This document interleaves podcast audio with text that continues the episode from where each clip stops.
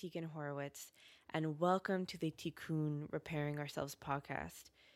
Today we have a special guest, my husband Elmar, who goes by Eliezer Mordechai, and we're going to be touching on the subject of Israel and Palestine and their collective enlightenment. Thank you, Tegan, for having me on this podcast. It's given me much nachas to finally see you release it into the world. I think why I love your story on becoming a Jew was because it really had nothing to do with me. You didn't convert for me, you really converted for the love of spirituality. And I wanted you to touch on that and, and to explain what that was like for you. For sure, I've I've always been into spirituality. I grew up a Roman Catholic, um, but all throughout university, I studied different religions from Islam to Buddhism to Shinto to the Mesoamerican religions. And even after that, I got into Rosicrucianism, into Martinism, and later on to Freemasonry. So I kind of feel like a sort of modern day Yisro who looked around in different faiths and finally found Judaism. So I converted to Orthodox Judaism, and it took three years with the beis din. It was a very long and arduous process, but a, a lot of soul searching and a lot of knowledge and wisdom that I gained throughout it.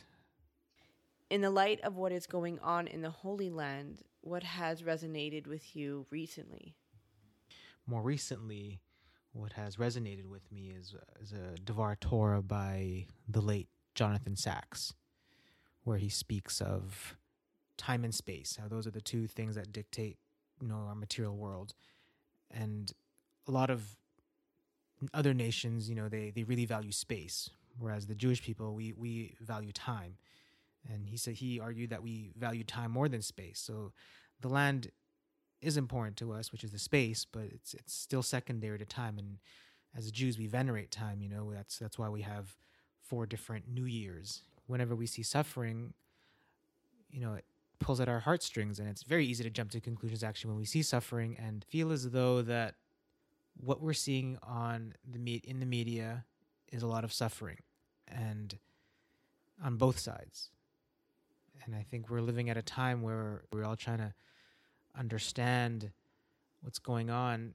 but it's hard to take sides. And i think that's the issue right now is i think it's an issue of human suffering. I think that's exactly what Hashem shows us is that we're not trying to be extreme in in any sides. Where it's really about balance, and even something like this and what's happening in the Middle East, I think showing a compromise or even to hear each other i think that's really important. It's like what do the what do the palestinians want and what do the jews want? Because i don't think either of us are going to go away. No we want to be able to have what we want but what are the compromise? What is the balance? What is what is hashem trying to teach us here? I think hashem is trying to teach us that this new generation our our generation that's coming up our children's generations you know we're the ones who are going to bring peace. I hope in this generation in our generation we're going to apologize. We're going to put out our hand and say we are together. And that's what the battle is what we talk about is space you know it's caught up with you know unfortunately we're caught up as a as a jewish nation with space as well with with this land and and what we have to understand is that this land is sacred i believe in mashiach times we're all going to be able to to dive in in the temple mount and not just jews but all all faiths and all religions that it's going to be open for everybody and that's just going to be such a holy place to visit where we can connect with with our divinity with Hashem. I think we need to concentrate on ourselves. I think we need to see exactly what comes out of our mouth. What do we post? What do we talk like with our friends? How are we with our loved ones? How much respect do we give to the people that we don't know? I think you know, I was speaking with my friend Sarah Hava, who's now living in Israel, and she said something that was so beautiful. When it when this all started, I remember asking her like, "How are you?" She's now living in Sfat, Israel, and I asked, "How are you doing?" How are you feeling with all this? I know you're in Israel. And she said something so beautiful. And she said that we need to concentrate on ourselves. We need to concentrate. Are we creating peace in our own homes? Are we creating peace within ourselves? Are we creating what we want to see within ourselves? Now that you can see, if people just post whatever they want on social media, it really does go around and it really does have consequences. And so if you're not putting out the peace that you want to see, then there will be no peace. And I just want us to remember that that's that's really important to to be the peace that we want to see. Because we can talk about how it's going to be nice that, you know, one day in, in future generations and we're the generations that we're going to be able to apologize to each other or to make peace with each other and we both see that we're both suffering but we have to do those actions to create it definitely I, I believe that be the change you wish to be in the universe was a quote by gandhi and i believe in that i think we're hopefully you know let go of that lashon hara that we see a lot on on social media you know speaking evil about one another you know, I hope you know we one day understand the importance of of speech. You know, like the malkuth as we go into Kabbalah is is, is, is the mouth. It's it's the outside. It's the material world. It's it's it's it's where a lot of the the garbage comes from. In essence, you can say that. You know, that's why the Jewish people are so unique. I find is that our leaders were humble leaders. You know that I know later on when we had kings, they, they became very haughty, but like our sages, our prophets were very humble individuals. And if we move towards more of that ideal, we'd be better off. I really do believe that these sages were, in essence, enlightened beings. They were they were adept the understanding of Hashem and divinity, and they held such high standards of themselves. You know, there's I'm reading Mesilat Yesharim by the Ramchal, which is like the quintessential Musar book. And Musar kind of really focuses on your midos, and your midos is like your your behavioral, your personality traits, and how to refine them. Hasidus really focuses on like kindness and, and more Kabbalah and more of this this esoteric understanding, whereas Musar really focuses on our personality traits, how we can alter them. Anything through davening, through through praying, through meditation, through action. You know, our sages wrote such long, drawn out things on ethics and how to behave ourselves and how to have this understanding of how to act. You just hope that other people seek that understanding and we get to that point when we're when we're ready for it. But um, maybe that's how the world works is just definitely, through providence that that's how you find things that speak to you. Like I I feel like at this moment in my life, this kind of knowledge, like the way our sages lived, you know, really speaks to me and and and I and I think that's the beauty of Judaism. It should be more prolific. It should be more out there. A lot of this knowledge. I think there's a lot of with, with our with our personality traits. I don't think we realize how much of it is our base desires and our our natural way of being, and we don't realize that we have to go and rise above that. That we all are on this base of where we start, and it's so important to change that and not to feel like okay well that's just who i am and that's that's what it will be. This is who i am and, and accept me. But to always obviously work on ourselves. You mentioned our natural tendencies. In in, in Mesilat Yesharim, it talks about how our natural tendencies sometimes is, is, is more of the Yetzer Hara, is, is, is the evil inclination. Like our, our natural inclination is, is is equal to the to the evil inclination. It's it's somewhat true, but it's, it's just interesting how our our nefesh behemis or our animal soul, you know, really pervades in our life, and we really need to ascend to our nefesh elokis, you know, our, our godly soul, and that's what's brings us to enlightenment. What what brings us to this higher understanding. Because I think there's an emphasis on the uniqueness of the Jewish people, like as you said, like Hashem, you know, he different, you know, he's he is above everything, you know, he's beyond our own comprehension.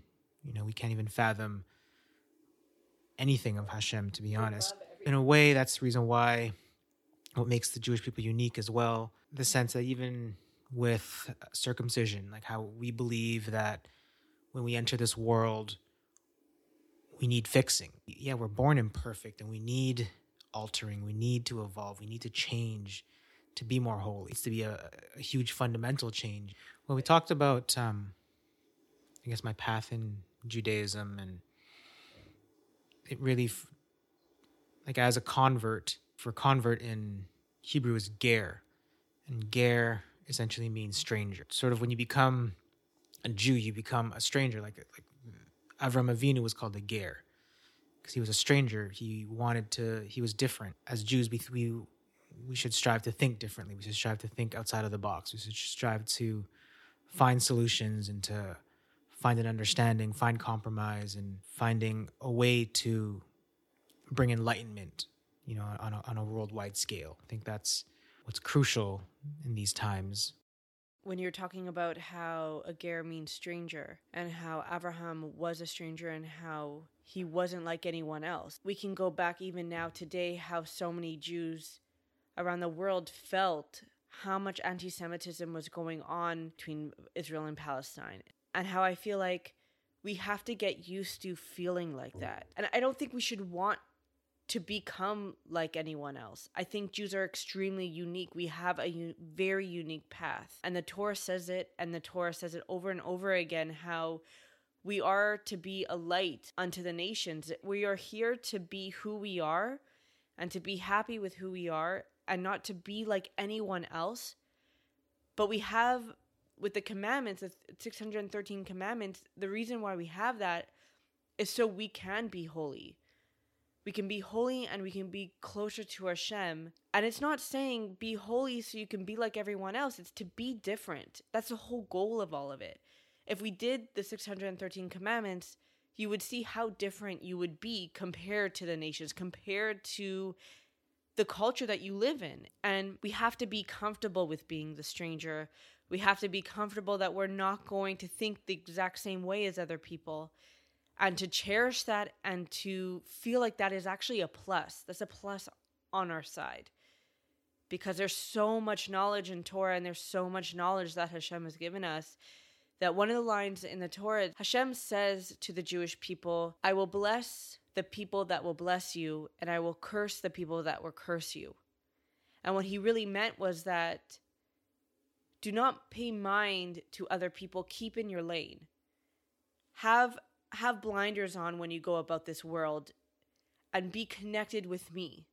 Don't think about what other people are doing. Don't look at the culture that you're you're in look at what I am saying to you. I am deep within you. I am your intuitive. I am your instincts. So listen to me. And I have these commandments. I have these these ways of life.